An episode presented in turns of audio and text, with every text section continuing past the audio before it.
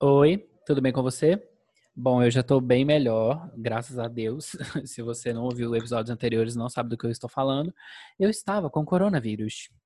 E muito que bem, mas já tá tudo melhor agora. Obrigado por se importar ou não. Enfim. É, nos últimos três episódios, a gente ficou muito dentro da vitrola, né? Mas eu acho que foi necessário essa, essa repetição, assim, do, do quadro para eu tocar em pontos que eu vou fechar hoje aqui. Eu falei muito da questão da nostalgia presente nos álbuns que a gente conversou, tanto Cromática quanto Future Nostalgia, e também até um pouquinho na questão do folclore, né, da, da Taylor Swift, apesar de que a nostalgia no trabalho dela tá feito de uma forma diferente. É...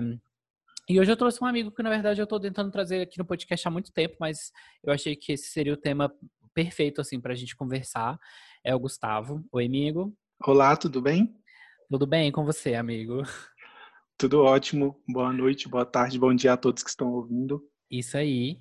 É, eu e o Gustavo, a gente trabalha junto e a gente sempre fica futricando sobre pop o dia inteiro, fins de semana, enfim, todo o tempo que a gente tem, inclusive hoje, que é domingo que a gente está gravando isso. É, então eu achei que seria a pessoa perfeita para poder conversar comigo sobre essa questão toda da nostalgia. É, o Gustavo também é uma criança dos anos 90, né, amigo? Sim, nasci no finzinho, mas sou dos anos 90. Pois é, eu peguei a metade da década e eu acho que é importante a gente falar isso porque o nosso podcast vai falar muito de nostalgia, principalmente dessa questão dos anos 80, 90, que a gente viveu um pouco, e início dos anos 2000, né? E assim, é, você já deve ter percebido que a gente está sendo bombardeado de referências culturais é, do, da década de 80, 90 e início dos anos 2000, assim. É, e aí são, visu é, são elementos visuais, elementos sonoros, e eu falei muito sobre isso no Cromática, é, porque eu abordei lá toda a questão do Power Rangers, que eu acho que o álbum tem muita essa estética, principalmente algum, o clipe de Stupid Love, é uma coisa meio baixo orçamento, que a gente também vai falar um pouco mais pra frente. É, no episódio do Future Nostalgia eu também falei bastante disso. E assim, a gente tem outros exemplos aí, como o, o álbum do Harry Styles, que pega também vários elementos dos anos ali 80, só que um pouquinho diferente. É, a gente tem o After Hours do The Weeknd, que tem muitos desses elementos também. E, enfim, a gente vai aprofundar aqui hoje no porquê desses elementos estarem sendo tão utilizados, né? E, Migo, como é que era, assim, na sua casa, enquanto criança dos anos é, 90 e finais, assim? Como é, que, como é que era isso? Então, eu acho que eu posso dizer como um, um, todo, né, bastante gente que nasceu nos anos 90 são filhos de pais que foram adolescentes nos anos 80, começo dos anos 90, né? Uhum. Então, adolescente gosta dessa coisa de estar tá cheio de referência, de assistir tudo, ouvir tudo. E minha mãe não era diferente, né? Ela era bem nova quando ela me deu a luz e eu fui uma criança que foi bombardeada por tudo que ela gostava, filme, série, música. Então, desde sempre eu tô eu tô inserido nesse mundo, né? Vendo agora hoje em dia isso tudo voltar, é como se eu tivesse vivido uma época que eu nunca vivi, que é os anos 80, que é a adolescência da minha mãe, né? A gente fala, eu falo que o mundo ele nunca foi tão nos 80 desde os anos 80. Sim. Agora tá, tá bombando muito essa questão, né? Parece que a gente tá quase que vivendo ele de novo com uma diferenciação um pouco assim de alguns elementos mais frescos, né? Mas realmente a gente está vendo mais um, um, resgate dessa cultura do que de fato uma criação de, de algo identitário desse período atual nosso, né? E aí, assim, eu ali do meiozinho dos anos 90, é, eu percebo assim algumas coisas que eram muito características da época e que eu sinto que hoje em dia a arte está tentando fazer esse resgate, assim. E quais são essas coisas? É, não sei, assim, eu sinto que na época as coisas eram feitas para durar, sabe? É, não tinha. É óbvio que a gente já vivia uma sociedade de consumo, né? Uma coisa muito grande, essa, tinha essa influência muito grande, mas os produtos eles eram feitos com uma durabilidade maior. Então, por exemplo, minha mãe, quando casou, ganhou, comprou um, um, liquidificador que durou até três anos atrás. E aí, três anos atrás, a gente comprou um liquidificador novo que ele já estragou em três anos, sabe? Então, assim, uma coisa que durava antes 20 anos, hoje é feita para durar três, para durar dois, durar cinco no máximo.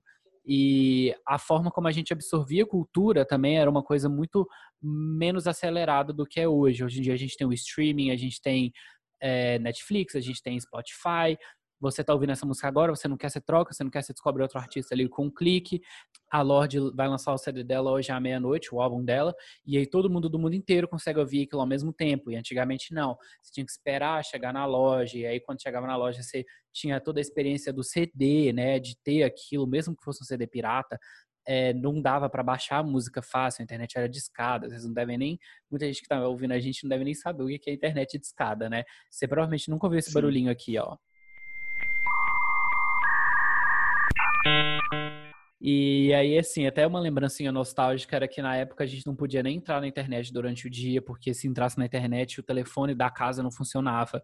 E como o telefone fixo ainda era uma coisa muito utilizada, tinha que esperar dar 11 horas, meia-noite, que aí, teoricamente, ninguém ia te ligar e aí você conseguia usar a internet. Eu, no caso, nem usava, né? Porque como eu nasci em 95, até eu, de fato, começar a usar a internet, isso já estava bem melhor. Mas eu peguei muito essa fase, meus primos, enfim. É, então, assim, a forma que a gente consumia cultura era diferente, sabe? Tanto que a gente tem aí Titanic, que foi um filme que fez bilheteria na época e que ainda é um filme muito marcante hoje em dia. Jurassic Park, enfim. É, hoje em dia, um filme faz sucesso de bilheteria hoje, semana que vem já tem um outro que fez uma bilheteria maior, depois a outra semana, enfim. As coisas vão se renovando com uma facilidade muito grande. E aí, por isso, eu, eu acho que, musicalmente falando, os artistas têm tentado fazer esse resgate de músicas que se assemelhem com coisas na época. Porque, por exemplo, se a gente pega uma música de Whitney Houston, de Michael Jackson, de Madonna, Mariah Carey, que foi lançada ali nos anos 90, provavelmente você lembra dessa música até hoje, ó.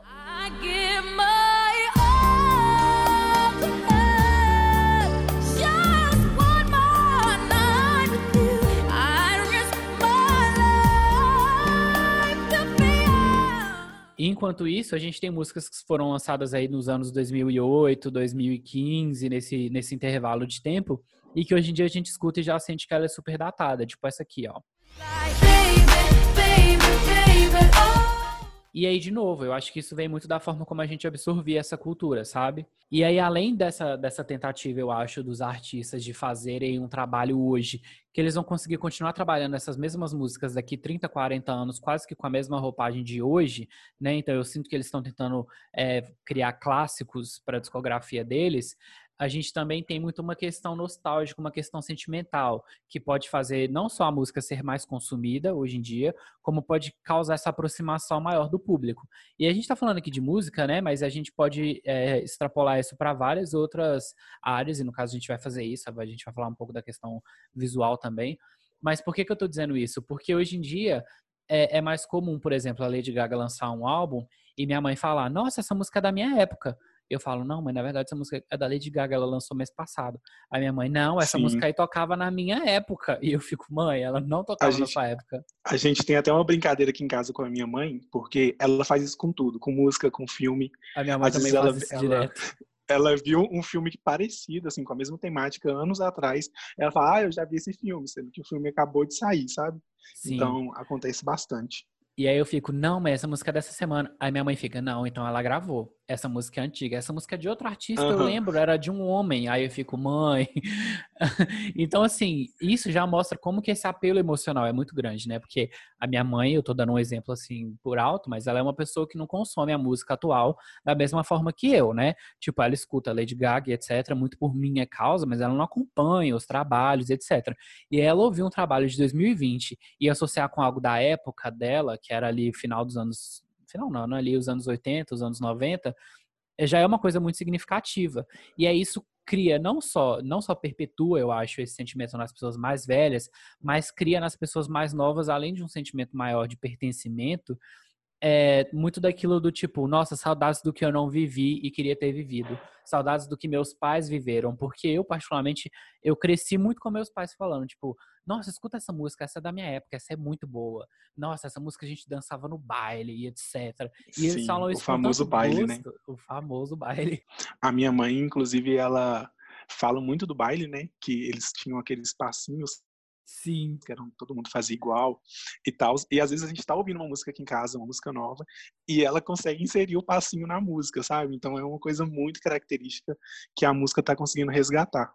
Eu acho muito bom, porque eu faço vários passinhos com minha mãe, a gente finge que a gente tá num baile de época aqui, E assim, não é impossível para a gente imaginar isso, porque é, mesmo que não tivesse tido esse resgate de cultura, a gente tem filmes aí da época, né? Tipo, sei lá, Uma Linda Mulher, Dirty Dancing, é, que, que mostram muito essa cultura da época, que ainda são filmes muito bons e atuais ainda hoje, assim, né? A gente consegue assistir e aproveitar mas porque também hoje a gente está tendo muito esse resgate cultural, assim. Então, a gente, além de ter vários remakes, né? Você pode pegar aí vários filmes de terror que estão sendo refeitos. É, você tem aí, sei lá, Rei Leão, apesar de que Rei Leão ainda foi feito para o live action, né? Mas assim, tá, tá tendo muito esse resgate, assim, de pegar vários filmes dos anos 90 e fazer uma versão nova, e aí, de novo, vai disso que a gente falou da nossa mãe, né? De falar assim, não, eu já vi esse filme. Não, mas não viu, esse filme saiu semana passada, você não foi no cinema Sim. ainda. Aham, uhum. e outra coisa incrível também, eu, eu acho que é um exemplo muito bom, é o filme Trolls, que apesar de ser um filme que ele foi feito né, na década passada, década de 10, uhum. ele tem, ele, a trilha sonora dele toda composta por música dos anos 80. Sim. Então, um adulto que é um filme voltado para o público infantil, mas um adulto que assiste aquilo, ele gosta porque tem coisas da época dele, né? E isso ainda é uma sacada genial duplamente, né? Porque aí você pega a criança que vai assistir e que para ela ela é fisgada ali pelo visual, mas o pai ou a mãe que leva a criança para o cinema vai estar tá ali amando porque são as músicas da época dele. Então você consegue uhum. abraçar ali o melhor dos dois mundos, né? E assim, é, é engraçado de perceber como que isso está vindo cada vez mais para a cultura pop. Então a gente tem vários exemplos, tipo, sei lá, a Lady Gaga que lançou Stupid Love e que o clipe veio com uma estética que a gente estranhou um pouco, mas que me lembra muito ali Power Rangers, é, Xena, a, a Princesa Guerreira, que eu assistia assim, sei lá, na Record, na SBT, passava durante a uhum. tarde. Isso aqui no, nos anos 2020, né? Então, você tem toda uma estética visual ali da letra do álbum que você fica, tipo, estranha à primeira vista, mas aí depois você consegue quase entender e você vai buscando aquela referência ali na sua cabeça, tipo, ah, não, isso aqui me lembra talvez, sei lá, é, os Power Rangers, me lembra é, enfim, várias referências de desenhos que a gente consumia enquanto criança, e aí dá aquela saudade, dá aquela nostalgia, aquela saudade do que a gente viveu, e aí ao mesmo tempo você tem umas batidas super carregadas, é, uma instrumentação é, que remete grandes clássicos aí da época, seja com a era disco, seja com elementos da música mais funkzinha, que aqui de novo, né, não é o funk americano, desculpa, não é o funk carioca, mas sim o funk americano que que é bem diferente assim do, do funk que a gente tem aqui no Brasil. Então tem todo o resgate desse, desse material, né?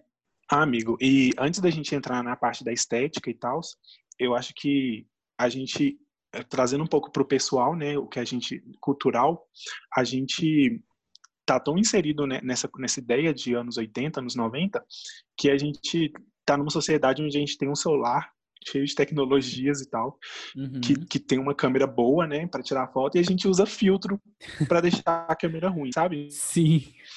Esse dia sempre uma menina comentando que ela não gosta de usar o granulado na foto porque ela esperou anos para ter uma câmera com qualidade boa.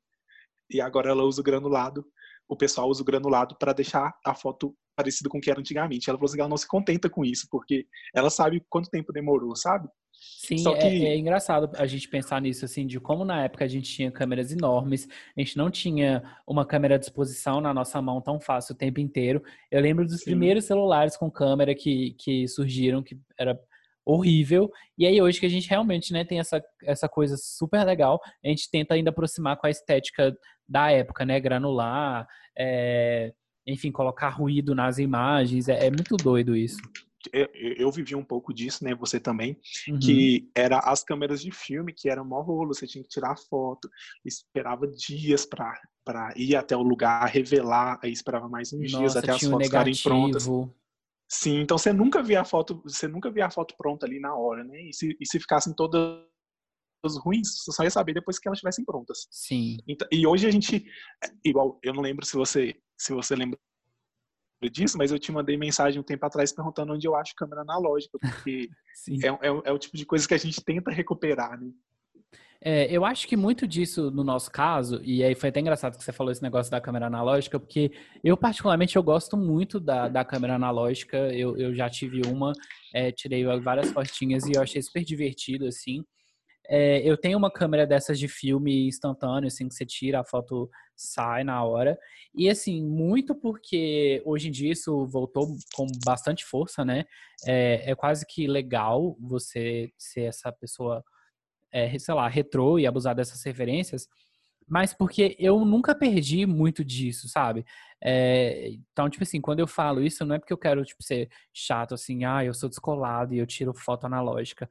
Não, porque eu sei que, tipo, o filme analógico é um trampo, né? Você tirar a foto totalmente no escuro, você não sabe se ela vai ficar boa ou não. Às vezes você tá viajando, tirar a foto. Se quando você chegar em casa, se for revelar a foto tiver ficado feia, o problema é seu, entendeu? Você não vai poder voltar lá e tirar outra uhum. foto. Na época a gente não tinha escolha, né? Era o que a gente tinha.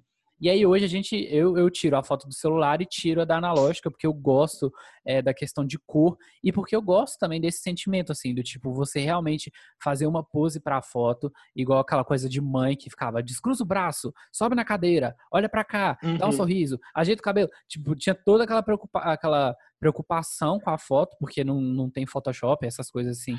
Sim, nessa época quase nem existia as, as fotos espontâneas, né? Porque não, tudo bem não forçado. existia. E aí eu lembro que minha mãe, tipo assim, você ia tirar uma foto numa paisagem, você parece uma formiga perto da paisagem, tá? Tipo assim, o cenário gigante e você minúsculo. Aí quase que nem parece que é você lá. E hoje em dia eu adoro tirar foto, que aparece muito mais o lugar que eu tô do que necessariamente eu, assim. E Sim. é engraçado perceber esse retorno, mas eu acho que isso vai muito também da sensação de nostalgia, né? É, então, por exemplo, eu nunca perdi o hábito, por exemplo, de ouvir música em formato físico né? Que é uma coisa que, que dá trabalho mesmo, não é tipo Spotify, você dá play ali meia-noite. Às vezes o CD físico vai ser lançado aqui no Brasil dois, três meses depois, entendeu? E aí, quando você for comprar, ele demora mais uma, uma semana para chegar na sua casa. Então, tipo assim, eu já ouvi a música no Spotify várias vezes, mas eu gosto, tipo assim, da sensação de parar tudo que eu tô fazendo para ir lá e colocar o CD físico, né, no som e ver o encarte, e eu gosto muito de vinil também, então, tipo, eu gosto de pegar o disco, colocar ele ali e viver aquela experiência que é, tipo, minha com a música, sabe? Que não é simplesmente um, um Spotify. E aí tem toda uma questão Sim. sonora, que o som analógico é melhor e tal, mas eu também não vou entrar muito nisso, mas existe muito disso também. Mas eu acho que é isso, assim, é uma, é uma tentativa nossa de desacelerar, entendeu? De, de encontrar mais essência nas coisas, né? Que tá tudo tão eu efêmero. Acho que eu acho que a nossa geração em si, das pessoas de 20 e poucos anos, foi a geração que ela passou por todas essas transformações, né? Sim. A gente saiu do, do CD pro, pro streaming, a gente saiu do, do analógico pro digital. Então, a gente, a gente realmente viveu isso e a gente, a gente sente falta, velho. Tipo assim, a gente tem as lembranças de infância Sim. e a gente às vezes quer reviver aquilo. E eu acho que o, o que os artistas fazem de resgatar esse tipo de coisa, é, é também para apresentar para as novas gerações, porque tem, tem gente, sei lá, de 12, 15 anos que nunca viu isso que a gente viu, sabe? Uhum. E, e, querendo ou não, agora eles são apresentados a isso. Então, eles também aprendem a usar o filtro com granulado, mas é porque todo mundo que é legal, que tem 20 e poucos anos, está fazendo. Então, Sim. é uma coisa meio que nunca morre. E eu acho interessante também que eu acho que essa questão toda nunca morre, porque, igual eu falei que virou tudo muito efêmero, mas também virou tudo muito descartável. E aí é legal a gente lembrar que tem coisas que, que a gente pode usar ainda hoje, entendeu? Tipo, é Sim. legal você ter um celular de última geração que vai te dar uma foto ali instantânea, você vai colocar ela no seu Instagram, todos os seus amigos vão ver um segundo depois que você tira. Mas também é muito legal você ter uma câmera que você vai tirar e a foto vai literalmente ser impressa na sua frente e se transformar numa foto de papel, entendeu? Eu tenho, sei lá, 7 mil fotos no meu celular e eu já esqueci das primeiras, eu não fico vendo aquilo toda hora. E eu tem dia que eu boto uma música no som ali, o CD mesmo, ou o vinil, e aí eu abro minha caixinha de foto e eu vou vendo minhas fotos, e aí eu pego nelas, eu lembro do dia que eu tirei. Então, tipo, cria toda uma, uma relação afetiva mais forte com essa questão dos Sim. objetos. E, e, eu acho isso importante. Não é porque hoje em dia a gente tem um celular que faz isso em um segundo, que a câmera analógica perdeu todo o valor dela, sabe? Que o CD, que Sim, o vinil exatamente. são coisas que a gente não precisa usar nunca mais, porque essas coisas também têm valor. E aí eu acho que justamente a música tenta é, tá tentando trazer isso não só em objetos e tecnologia, mas também nessa coisa da sensação, né? De que a música não é para ser só uma coisa que daqui dois anos não vai ser mais moda, mas que daqui 10, 15, 30, músicas lançadas hoje vão ser clássicas como músicas dos anos 80 são pra gente hoje. E a gente vai aprofundar mais nisso, né? E eu acho que para falar um pouquinho dessa estética, né, a gente pode começar falando que as artistas mulheres, elas, elas fazem tudo muito melhor, né? Muito mais estruturado, muito mais magnífico do que os homens. Uhum. Isso, isso é meio que uma regra já. E, e no caso da Lady Gaga com o Chromatica, ela criou esse mundo assim, gigantesco. A gente sabe que é gigante, apesar de não ter visto quase nada ainda. E a gente, a gente, e a gente sabe que é grande porque a gente já tem a referência do que ela pegou para criá-lo, né? Uhum. Então a gente tem aquela coisa do, do fazendo um trocadilho com o nome do, das roupas cromadas, né? E que é, que é aquela estética mais futurista. A gente tem o conceito de baixo orçamento, como você disse lá no começo. Então, é, isso tudo era, era o que fazia parte dos desenhos quando a gente ou a série de TV que a gente via quando era criança, né? Sim. Não, e aí você tocou no assunto dessa coisa futurista, e isso eu acho um ponto muito legal para a gente falar, porque nos anos 80 e nos anos 90 existia muito esse imaginário do que seria o futuro, né? Então, na época, a gente teve filmes aí, tipo Sim. De Volta para o Futuro, O Exterminador do Futuro, enfim, vários filmes que, que usavam e abusavam do que eles imaginavam que seria essa essa estética futurista. Então a gente tinha aí vários filmes que você tinha, sei lá, carros voadores e cidades super modernas e etc. Que a gente hoje sabe que a gente não chegou nesse lugar, né? A gente ainda não tem carros voadores, a gente não tem. É, é, é um sonho nosso, né? Essa utopia. E, no entanto, a gente tem um presidente que fica oferecendo cloroquina para uma EMA. É, mas, assim, é legal da gente ver como que eles imaginavam isso e aí, por exemplo, quando a Lady Gaga lança, por exemplo, um clipe de Rain on Me, que tem essas roupas meio futuristas e uma cidade no fundo, que você não tá vendo muito da cidade, mas aquilo te remete tanto aos anos 90, mas não é bem o que a cidade dos anos 90 era, e sim o que era o imaginário da época de que seria um futuro. Então eu, eu, eu acho muito legal da gente pontuar é, e comparar um pouquinho assim tipo, o que ela fez com Cromática e o que a Dua Lipa fez com o Future Nostalgia, porque eu acho que são dois trabalhos que dizem muito mais pra gente do que só as músicas, né? Do que as músicas sozinhas.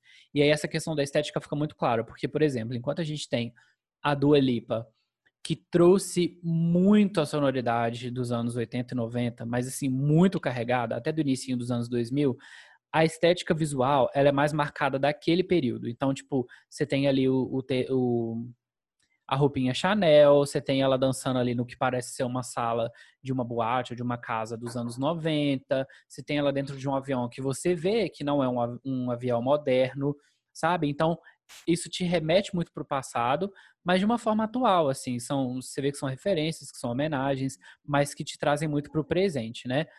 Eu sinto que no Future Nostalgia a Dua Lipa ela abusa muito mais da moda, sabe? É, eu acho que em todos, em todos os vídeos, né? No primeiro vídeo, que é Don't Start Now, ela já tá com aquele lookinho que é meio anos 2000, né? E, e depois a gente tem anos 90 e no, no Break My Heart a gente tem anos 80 gritando no vídeo inteiro. Sim, então, o cabelinho com a presilhinha, a calça de cintura sim. alta e o top, ou os, os, os terninhos. E eu sinto que se você pegar qualquer revista dos anos 90, anos 80 e abrir, você vai estar. Tá, a, estética do álbum, da, da, do visual da Dua Lipa vai estar tá entregue ali, sabe? Então eu acho que ela, ela abusou bastante, abusou bem de, desse, desse tipo de referência para construir o visual dela. Sim, e aí eu acho engraçado que, tipo assim, é, eu acho que ela traz mais essa questão da nostalgia do que necessariamente uma coisa mais futurista. E aí a Lady Gaga eu já acho que ela vai para o contrário, assim. Eu acho que ela traz uma instrumentação muito inspirada naquelas coisas ali dos anos 80. Então tem uma pitadinha de disco, mas o álbum não é só isso. Tem muita coisa moderna também. Mas a estética visual ela dá essa sensação de nostalgia porque é o imaginário futurista que a gente tinha lá nos anos 90 mas que por a gente ainda não ter alcançado esse imaginário futurista, tipo, a gente ainda não ter carros voadores e cidades super modernas do jeito que a gente tinha lá, e enfim, aquela estética que a gente imaginava, parece que a gente está no meio termo, assim. Então, é um, é um trabalho que homenageia o passado, mas que te dão ainda aquela sensação de futuro, que a gente ainda não chegou, sabe? Mesmo que as referências que estejam lá, a gente, a gente esteja vendo elas desde os anos 90 e tal, sem ter alcançado aquilo. E eu acho que isso é um, é um ponto de partida muito interessante para essa nossa, essa nossa discussão, né? É, essa nossa conversa, de ver como que são trabalhos banhados no passado que conseguem ser atuais e ainda assim se manter fresco para futuras gerações, né? Por assim dizer. É, e aí também uma coisa que eu, que eu lembrei que eu queria falar aqui mais cedo é que você disse que as mulheres se esforçam muito mais, né? E, e, isso é óbvio, isso eu acho que também vem muito de uma questão dessa indústria machista que a gente tem, que uma mulher tem que se provar dez vezes melhor, né, para poder alcançar o mesmo sucesso de um homem, muitas vezes. A gente sabe que várias artistas mulheres reclamam disso, e que é uma verdade, porque você tem aí vários homens apresentando trabalhos super medíocres, e eu poderia citar nomes e nomes e nomes e nomes, é, e aí você tem uma mulher tipo a Dolipa que tem que trabalhar, ou a Katy Perry, que também é um exemplo maravilhoso, porque a mulher grávida, parece que o bebê já tá chutando a, a porta ali para poder nascer, e a mulher ainda tá performando, ainda tá divulgando, tá, não sei o quê.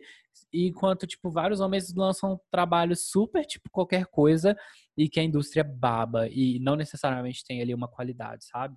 E sim porque sim. são homens e babam esse ovo deles. Então a gente tem é, a Dolipa, que é uma trabalhadora incansável, a gente tem a, a Katy Perry também, né, que, que é muito dessas, assim, guerreira. A Lady Gaga eu adoraria falar, mas ela lançou o Cromático e saiu correndo, então eu vou esperar ela dar um sinal de vida para poder colocá-la nesse time aí. Mas é, tem aí essa, essa essa questão.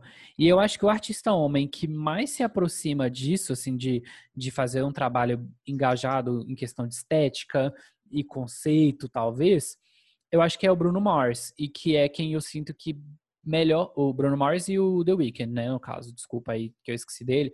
Mas é porque o Bruno Mars eu sinto que ele que trouxe essa tendência, porque eu, o, o primeiro trabalho, assim, que eu lembro de ter mudado mesmo o pop do jeito que a gente conhecia para começar a trazer mais elementos antigos foi ele com o Unorthodox Jukebox, né, que ele lançou Uptown Funk e aí começou esse movimento todo, mas a gente vai falar um pouquinho disso mais a fundo já já, só queria pontuar essa diferença assim, entre artistas masculinos e femininos. É, e aí, assim, a gente começou a ver essa mudança, eu acho, na música, principalmente pop, é, ali perto de 2014, 2015, porque até então a gente tinha um pop muito mais eletrônico, é, que ia te levando ali para uma parte que ia chegar, sei lá, no refrão ou logo depois do refrão ia ter uma explosão super dançante. E aí nisso a gente teve o Black Eyed Peas, que bombou muito nessa época ali dos 2010 a 2015, fazendo essa fórmula. That tonight's gonna be a good night. That tonight a gente teve vários que vieram e desapareceram, tipo o LMFAO. I'm sexy and I know it. Que veio e desapareceu. A gente teve um pouquinho de Madonna, que eu inclusive acho que foi um pouco da pior fase dela. Eu, eu gosto muito mais da Madonna quando ela dita a a tendência do que quando ela segue a tendência. E eu sinto que nessa parte ela tentou seguir muito, tanto que ela teve o Super Bowl dela e ela chamou aquele pessoal do LMFAO para cantar com ela, enfim, umas coisas meio que eu acho nada a ver. É, e depois, mais pra frente eu quero até voltar nessa parte da Madonna, porque eu acho que ela é um exemplo muito, muito claro disso que a gente tá falando. A gente teve alguns álbuns, né? Por exemplo, o Art Pop, que foi bem experimental. Sim. Eu acho que ele diz muito sobre essa época, apesar de eu gostar muito muita gente não gosta, uhum. mas eu acho que ele diz muito sobre esse período no tempo, mas eu também acho que daqui a alguns anos o art pop tá datado, sabe? Ele tá preso aqui nos anos 10.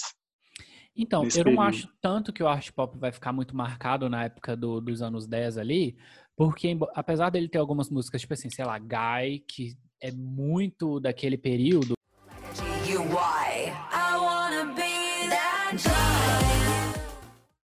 por ele ser mais experimental, como você falou, ele já tem umas pitadas de coisas que vão ficar aí ao longo dos anos. Por exemplo, Sex Dreams, eu acho que é uma música que ela é, é mais atemporalzinha. Sex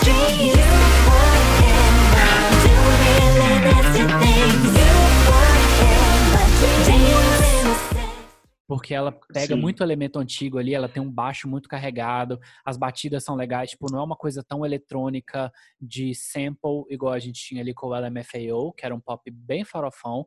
É, a gente tem Fashion, que para mim já é bem anos 80, mas ali Nossa, com certeza. Married to the night. I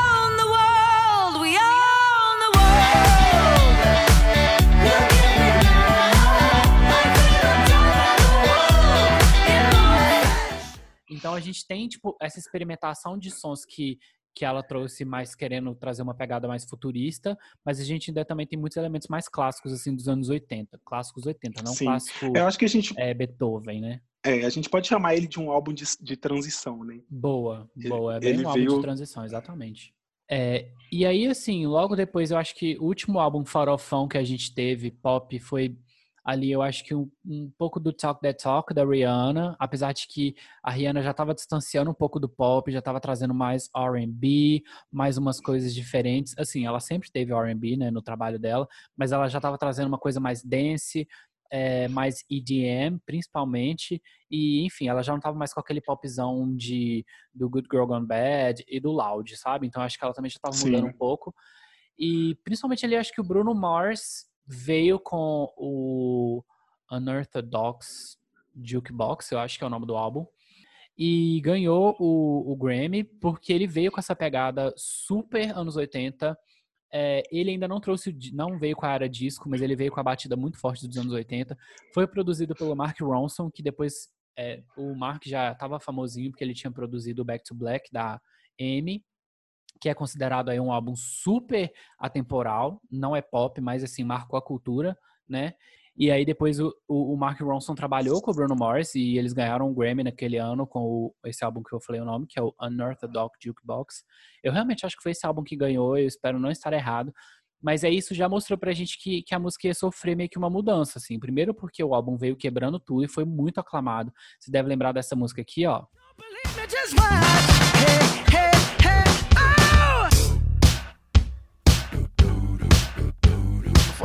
Que veio aí com essa pegada super funk, né, dos Estados Unidos e trazendo mais essa, essa questão que eu acho que bombava muito ali nos anos 80, e aí o Bruno Mars insistiu muito nisso, até acho que até os últimos trabalhos dele, tipo Versace on the Floor, é, sei lá, Talking to the Moon, que eu não sei se era do mesmo, do mesmo período, mas era uma baladinha romântica bem clássica, né, também dos anos 80, que é uma música que, embora eu tenha enjoado, eu sei que o Bruno vai tocar no show dele aí pelos próximos 30, 40 anos sem ficar uma música super datada. talking to me too por ser esse Sim. estilo de música mais é, romântica dos anos 80, 90, ali até o, o, início dos anos 90.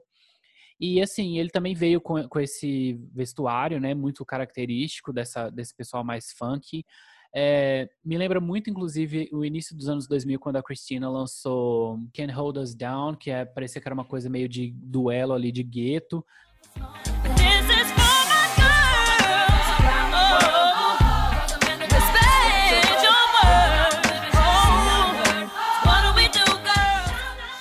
E aí o Bruno Mars veio, lançou isso só que de forma coreográfica, né? Tipo, ele fazia duelos nas coreografias. Inclusive, isso veio no Super Bowl com a Beyoncé, né? Quando ela tava lançando Formation. Eles têm um duelinho Sim. ali de música que eu acho que é uma marca muito forte do início dos anos 90, quando o pessoal do gueto a gente via ali no filme. E amigo, nessa época a gente teve alguns casos isolados de música, mas eu acho que uma que, que tem estética e tem sonoridade que lembra bastante é, é bastante de época, é Ground Fire da Alicia Keys, né?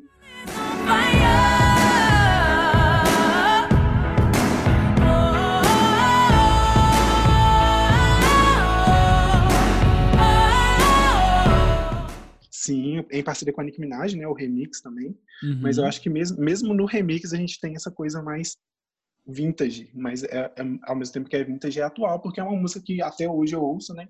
Então eu acho bem legal. Sim, e ela já veio afastando também dessa pegada das batidas muito eletrônicas, do pop super farofão Sim. ali, né? A gente já foi pra uma balada bem legal. Pois é, e aí a gente viu que vários artistas começaram a apostar nisso, assim. É, mesmo antes da, da Dua Lipa, né? Vim com isso muito forte agora. A gente começou a ter várias pistas de que alguns artistas já iam come é, começar a querer investir na era disco que, de novo, não voltou agora, nos anos 2020, né? É, a Madonna, por exemplo, em 2006, lançou Confessions on a Dance Floor. Eu falei muito desse álbum no, no podcast do Future Nostalgia, então qualquer coisa volta lá depois para vocês ouvirem. Mas, assim, foi um álbum da Madonna que foi divisor de águas também. É, de novo, né? Isso dela fazer, dela ditar o que seria feito, não fazer o que todos estavam fazendo. Eu acho que o Confessions veio para ser um respiro. Ela trouxe ali referências fortíssimas do ABBA, tipo nessa música aqui.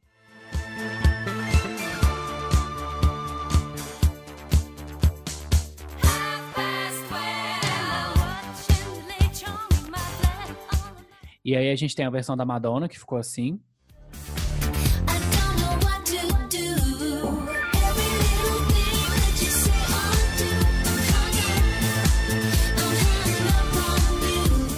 É, e aí, tipo assim, eu tinha o quê? 11 anos na época de que o Confessions foi lançado, então eu não vivi essa pegada do ABBA, mas eu amei. E aí depois a gente teve o filme ali de Mamma Mia que trouxe também muito essa coisa. Enfim, é, a música é cíclica, né? Então, além dela, dela voltar com referências no futuro, é, ela vai sendo, essa referência vai voltando aos poucos. Então não foi a Dua Lipa agora que lançou a Era Disco, muito pelo contrário. Ela foi a primeira, acho que, a mergulhar mais a fundo e fazer disso o conceito do álbum e tal, e ela fez isso muito bem. E agora a gente tem aí a Kylie Minogue, por exemplo, que vai lançar o álbum dela, que vai inclusive chamar disco.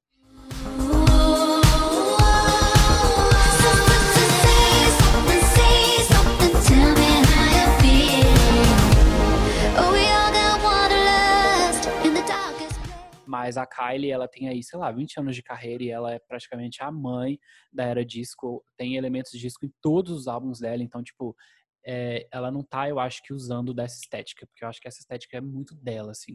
Ela não tá muito se, apro se apropriando dessa cultura. E eu, particularmente, estou amando, porque eu amo a era disco, eu acho ela super rica em instrumentação. É, a maioria das músicas tem uma batida muito gostosa, mas ela tem um baixo muito carregado, ela tem uma orquestração ali de violinos, muitas vezes elemento de sopro muito elemento funk, que é muito gostoso. Então, assim, a música pop disco, eu acho que ela ainda tá longe de enjoar, porque ela tem muita coisa para explorar aí em vários álbuns. Então, a gente teve aí também a Jessie Ware, que lançou o What's Your Pleasure recentemente, está sendo aí aclamadíssima, porque também é um, uma, um CD, um, um álbum super disco. E, enfim, eu estava pensando e queria conversar com vocês, ver o que o Gustavo também acha, do porquê desse, desse disco e desses elementos funk e, e dessa pegada visual dos anos 80 e 90 é, não apenas soam atemporais, como são muito aclamados pelo público, né, amigo? Sim, eu acho que a gente, para começar esse assunto, a gente tem que voltar lá atrás, que foi quando tudo começou, né? Uhum. A, gente, a gente tem um período pós-guerra do mundo, onde que os Estados Unidos investiu com força em propagandas e tudo mais. Sim. E eu, eu acho que tudo isso alcançou o seu auge nos anos 80, né? Que foi quando teve o, boom do capitalismo uhum. e a gente uhum. teve referência para todo lado, não só na música, né? Na cultura pop em geral. A gente tem vários clássicos em filmes e programas de TV dessa época, roupas e tudo, e tudo mais. E a gente tem essa geração que cresceu, né, rodeado nesses anos 80, rodeado por esse tanto de referência. E essa geração cresceu. Uhum. Essa geração cresceu e hoje eles são os adultos que fazem as coisas acontecerem. Então a gente tem na mídia, eu acho que o maior exemplo disso tudo é Stranger Things, né? Sim. Que foi um, foi um fenômeno, todo mundo assiste, todo mundo ama. E a gente tem referência para todo lado. Por exemplo, na terceira temporada, a gente tem o lançamento de é, é, é Material Girl da Madonna. Então Sim. a gente quando eu vi a série, eu escutei a música o dia inteiro depois, sabe? Então, a gente. Pose também acaba... foi uma outra série que trouxe isso. Pose é ambientada ali no fim dos 80, início dos 90. Então, tipo, a segunda temporada acontece quando a Madonna lança Vogue e mostra como que essa música impactou o mundo. É, não só LGBTQ+, na época, né, que nem tinha essa sigla enorme, mas, enfim, então traz essa referência também muito forte, mas continue. É, e, a gente, e a gente agora, como essas crianças, essas ex-crianças dos anos 80 cresceram e estão produzindo conteúdo, as crianças dos anos 2000, 2010 estão assistindo esses conteúdos. Então, é duas gerações que estão conectadas pelo mesmo tipo de coisa, né? Sim. É, e eu acho legal que você trouxe ali para a gente um pouco a informação da guerra, porque é muito significativo a gente pensar nisso, né? A gente teve aí duas grandes guerras que tomaram aí algumas décadas, e aí quando ela terminou, a gente veio com esse movimento da música muito forte, com aquela coisa toda do paz e amor. A gente teve grandes festivais, tipo Woodstock, enfim.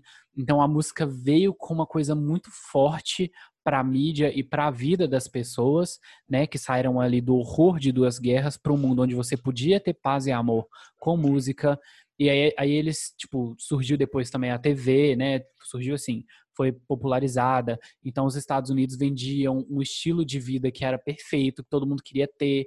É, isso bombou muito nos anos 80. Então, assim, hoje em dia, seus pais ou você que está ouvindo a gente, dependendo da sua idade, se sentem nostálgicos, porque era pintado na mídia que aquele, aquela estética, aquele estilo, por exemplo, de restaurante, com sofazinho vermelho, a mesinha, o piso xadrez e o milkshake, a batatinha frita americana, eram tipo o estilo perfeito de vida, sabe, para se viver.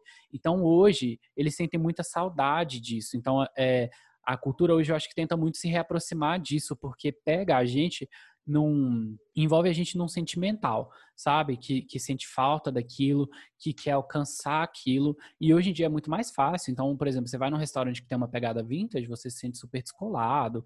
É, aquilo te traz é, referências boas de passado, de coisas que às vezes você nem, você nem viveu, dependendo da cidade, né? Se for uma criança dos anos 2000, que hoje em dia vai ter aí 20 anos, eu fico chocado só de pensar nisso. É, se você for até de 95, como eu, eu também não vivi muita coisa dos anos 80, apesar de que na minha época ainda era mais fácil é, achar reminiscências disso, né? Mas assim, então fica muito aquela coisa do saudades do que a gente nem viveu, assim, sabe? Então eu acho que hoje é, cria-se essa nostalgia muito forte nesse sentimento de saudade de uma vida que era perfeita, ou que era pintada como uma vida perfeita, sabe? Então essa estética, ela usa muito disso, assim, ela, ela se beneficia muito disso. É, essa questão da, da, vida perfeita, eu acho que ela, que ela é bem empregada. Por exemplo, a gente é um, um filme que a gente ainda não viu, mas é, tem Mulher Maravilha 1984, que vai sair algum uhum. dia no futuro. quando a pandemia deixar, né? A gente voltar Sim. a viver. E quando você assiste o trailer daquele filme, você tá, tipo, o trailer começa num shopping e você tá, meu Deus, eu queria estar nesse shopping, eu queria estar num shopping dos anos 80. Então, eu acho que eu, a sensação que isso traz pra gente mesmo, eu nunca tendo, eu não, eu não tendo vivido nos anos 80, né? Nasci muito tempo depois, mas é, é uma coisa que mesmo a gente não tendo presenciado, né? A gente sente uhum. vontade de, de, de, estar lá, de, ah, queria uma máquina do tempo para voltar. Então, eu acho que a mídia, ela, ela, ela, como você disse, né? Ela tenta trazer isso de volta. Como a gente não viveu, a gente está tendo uma possibilidade média de viver.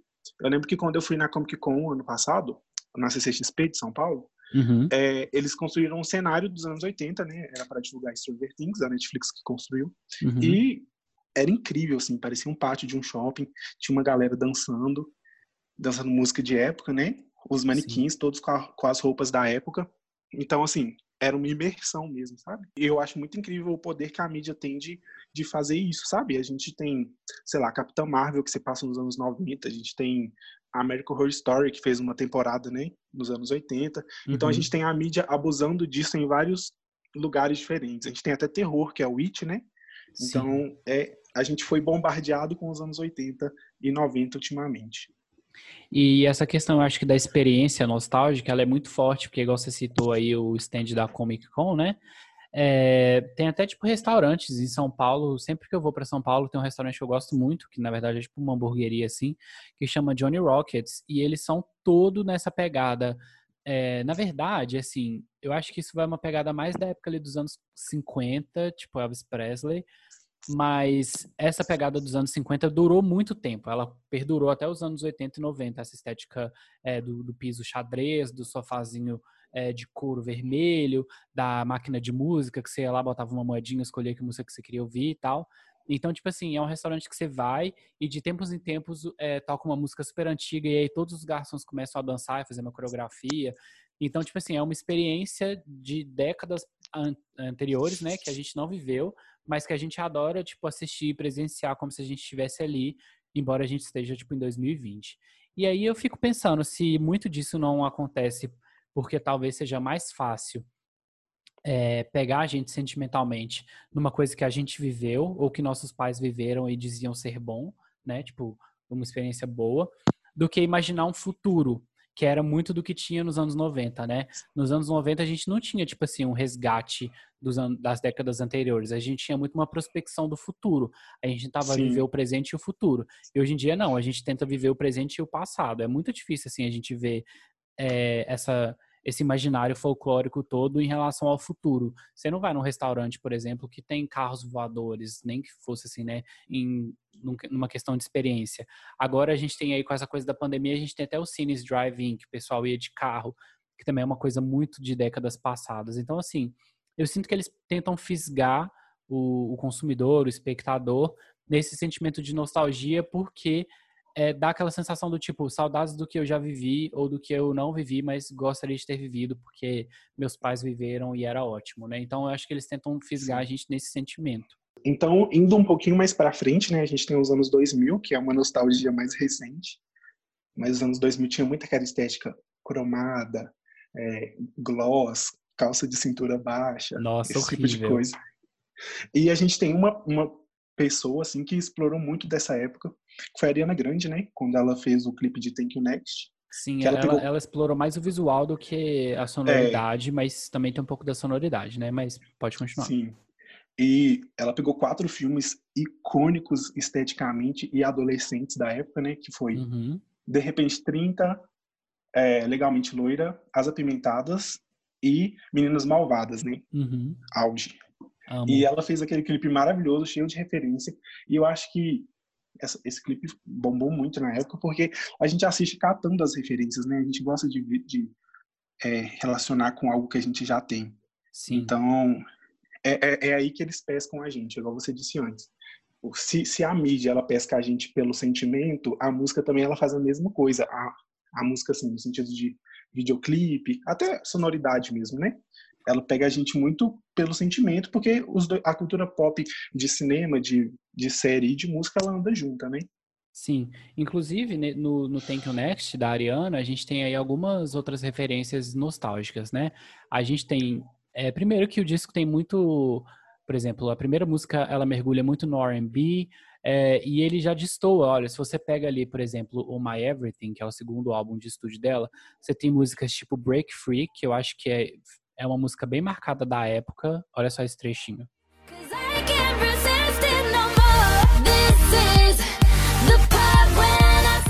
E aqui, é, no Thank You Next, que foi o último álbum dela, além da gente ter essa capa que é inspirada, tipo, em fotos Polaroid, que, tipo, a, a, resolução da imagem não é muito boa.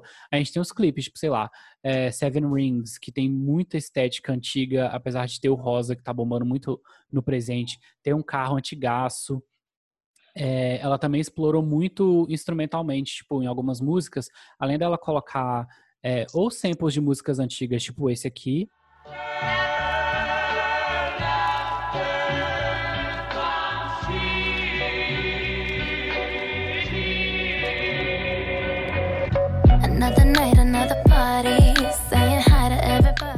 E mensagem de voz em algumas outras músicas, tipo essa. Do the best I can, and they can't find something to satisfy me. Look.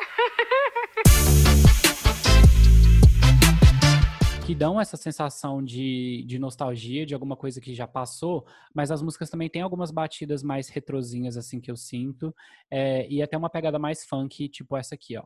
I know what you need, but it won't be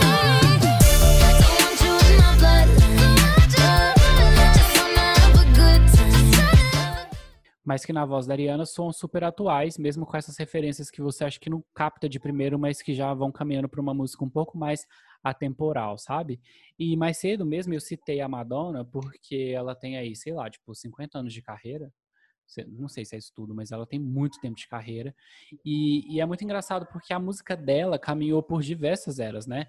Ela estava lançando coisa, sei lá, na era disco, e aí depois ela voltou com uma era disco em 2006. Ela já passeou pelo conceitual, ela já teve um álbum country, ela já flertou com o rock, ela já pegou uma vibe mais política. Então assim é legal a gente é, pegar referências de trabalhos antigos do artista e ver como que ele vai passeando pelo que está sendo feito na hora ou no caso da Madonna como ele está moldando é, a música daquele período, sabe? E eu acho que, que no caso também a gente tem outra outra pessoa que eu acho que ela fez um, um clipe assim vamos falar de esteticamente de novo, né? Que foi a. É Liso que fala? Liso? Acho que é liso. Eu falo liso, mas tanto faz, eu acho. É. Fa falemos liso, que ela fez o clipe de Juicy, que é um, um infomercial gigante dos anos 80, anos 90, né? Como se fosse o canal da Polishop. Say I'm not the baddest bitch you like. Ain't my fault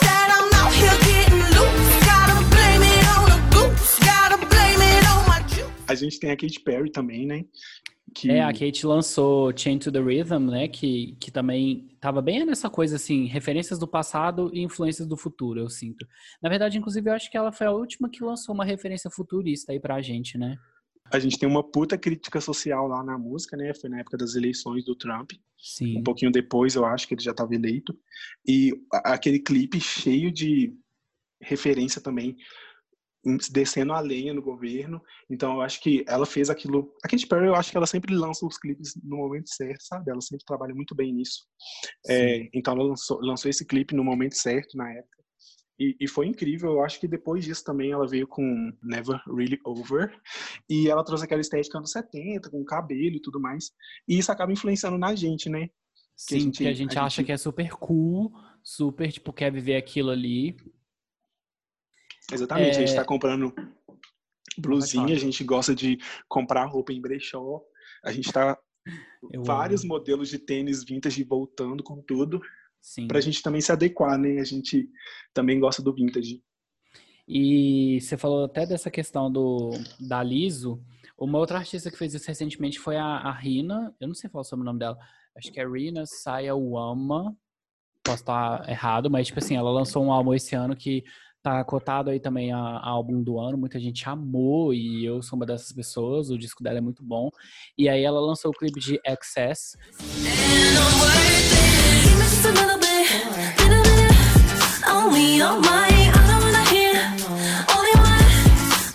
Que também traz essa questão do, desse polishop aí, dessa venda dos anos 80, 90, que era tipo feito pelo telefone e, e etc.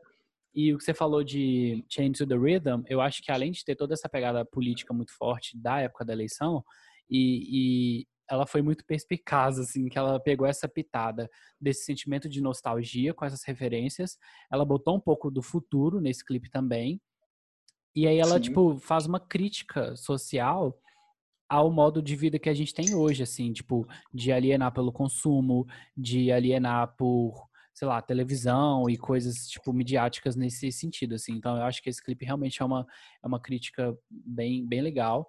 Inclusive, acho que isso foi lançado antes do Trump, porque eu sei que tem muito fã da Katy Perry que meio que bota a culpa do fracasso do Witness é, numa possível sabotagem pós-eleição, que eu particularmente não acredito muito, porque vários outros artistas também apoiaram a Hillary e não sofreram boicote, mas isso já é tipo assunto para um outro, um outro episódio. Mas enfim, é uma artista que sempre traz muitas referências interessantes pra gente também, sempre com uma vibe retrô, mas muito atual. Aí, amigo, como você disse da Madonna, né, questão do, do dela ampliar outras músicas antigas, uhum. a gente tem o The Weeknd com Blind, Blind Lights. Acho que é Blind Lights que, que, é que, fez isso.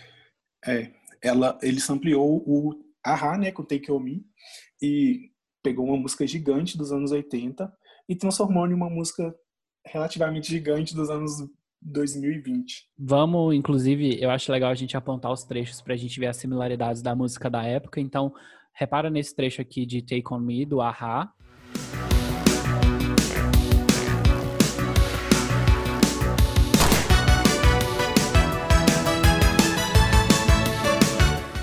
E aí, olha só como o The Weeknd fez aí essa versão moderna, né, que virou Blinding Lights.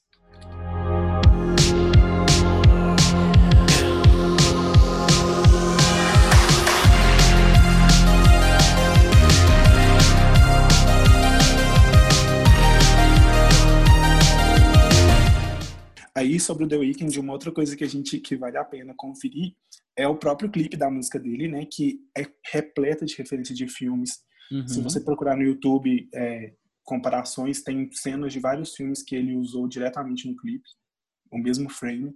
Então, Chique. vale muito a pena disso.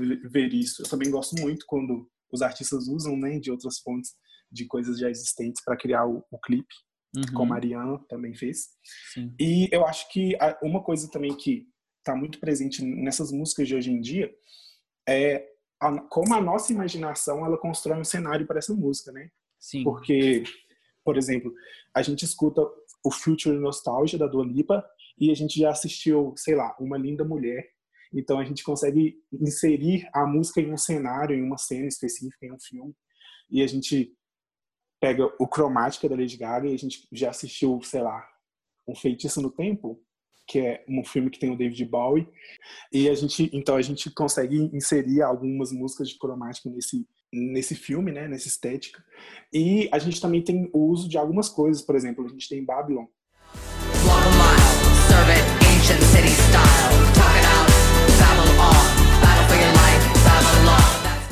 Que é um, uma música para Vogue, né, que é uma coisa que voltou nessas séries como Pose, tem aquele reality da HBO que é o Legendary.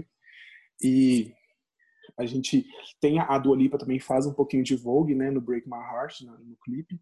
Então, esses artistas eles eles já que eles já têm uma experiência, a experiência já foi criada na nossa mente e a música ela vem se encaixa dentro dessa experiência. Então, eu acho que isso que é o mais incrível dessa, dessa nova geração de música. Eu acho que isso ainda vai muito para frente, eu acho que isso só começou, né? Eu acho também que tá só começando. Na verdade, eu acho assim, que começou há alguns anos, né? Igual a gente falou com o Bruno Mars, mas eu acho que ainda tá longe do fim, porque Sim. eu sinto que ainda tem muito muita água aí para esse pessoal beber e usar de referências diferentes até a gente saturar, sabe? É, não, quando a gente tem uma artista A-list, tipo a Lady Gaga, fazendo isso, a gente percebe que é uma, é uma tendência para o futuro, né? É, e aí, além dela ter lançado isso aí, né, para ser um movimento duradouro, ou pelo menos de mais uns dois, três, quatro anos, é, dá para a gente saber que muitos outros artistas vão vir nessa pegada, igual já, tem, já temos algumas promessas, né, vindo aí. É, e eu acho assim que quanto mais o pessoal for lançando e for tendo aderência do público, que eu acho que ainda vai ter por um bom tempo, principalmente quanto mais eles puderem explorar essa temática de forma a a usar elementos diferentes e que isso sempre vai pegar alguma pessoa diferente, porque ainda existem muitos filmes e muita estética de vários trechinhos dos anos diferentes que eles podem usar de uma forma é, fresca né, para os dias de hoje, eu particularmente acho que eles vão continuar fazendo. Eu não me oponho, porque eu amo a era disco. Eu acho, igual eu falei mais cedo, eu acho que foi a melhor época do pop para mim. Então, se a Kylie Minogue vier com isso, se a Gaga quiser vir com um álbum ainda mais disco, se a Katy Perry vier explorando isso no Smile, enfim, se a gente tiver vários artistas fazendo coisas nesse sentido, eu acho que eu vou gostar muito, porque ainda tem muito que explorar de forma a deixar interessante e não enjoativo. Então, assim, eu particularmente estou aqui para aclamar. Sim, a gente, tá, a gente fica cada vez anima, mais animado para o que vem aí, né? Pois é, exatamente. É, é, o mais curioso é que a gente tem três artistas, né? A Dua Lipa, a Lady Gaga e o The Weeknd, que eles lançaram um álbum mais ou menos na mesma época, né? O The Weeknd um pouquinho antes. Uhum. E eles, e com certeza, quando os álbuns foram lançados, eles foram produzidos mais ou menos no, no mesmo período. Sim. Então, não tinha como um copiar o outro. E, então, eles estão. A gente percebe que tá todo mundo na mesma vibe ali, na mesma direção. A gente eu sente que é uma tendência que... que já está surgindo há algum tempo, né? Sim, então eu acho que se três pessoas já fizeram simultaneamente, sem ter conhecimento do trabalho um do outro, então outras pessoas já estão fazendo também. Sim, e eu acho que vai ser cada vez mais, assim, cada vez isso virá mais forte, enquanto o pessoal vê que tá, tá bombando e fazendo muito sucesso, né? Bom, eu acho que por hoje a gente já falou bastante, né, amigo, a respeito de várias referências, várias é, inspirações que eu acho que estão rolando aí no mundo da música e do entretenimento é, hoje em dia. Então, assim, tenta reparar nessas coisas, pensar o que, que tem a ver com uma nostalgia que você sente, assim, elementos da sua infância ou da sua adolescência que, estão que você está vendo que estão voltando bem forte, e depois conta pra gente o que, que, você achou, se, se a gente trouxe referências que você não tinha pensado ainda, ou se você gosta da era disco, tá torcendo para ela ficar aí por mais alguns anos. Também conta pra gente alguma referência que você não que você não ouviu a gente falar aqui, mas que você percebeu Sim. ao longo desse tempo na música. Exatamente. E é isso, eu espero que vocês tenham gostado do episódio de hoje. Sigam o Gu nas redes sociais, tá na, na thumb aqui do episódio, mas é arroba GustaGossi. Eu amo esse ícone. Vão lá, gente, deem biscoito nas minhas fotos. Eu amo, deem biscoito mesmo, gente.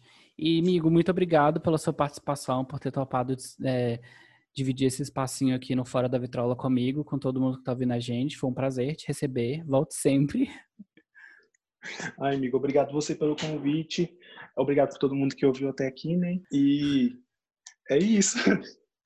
É isso, gente. Abraço, se cuidem nessa pandemia, né? Abraço, sim, virtual. Então, até semana que vem, a gente se vê com mais um Dentro da Vitrola. E é isso. Tchau, tchau. Beijo.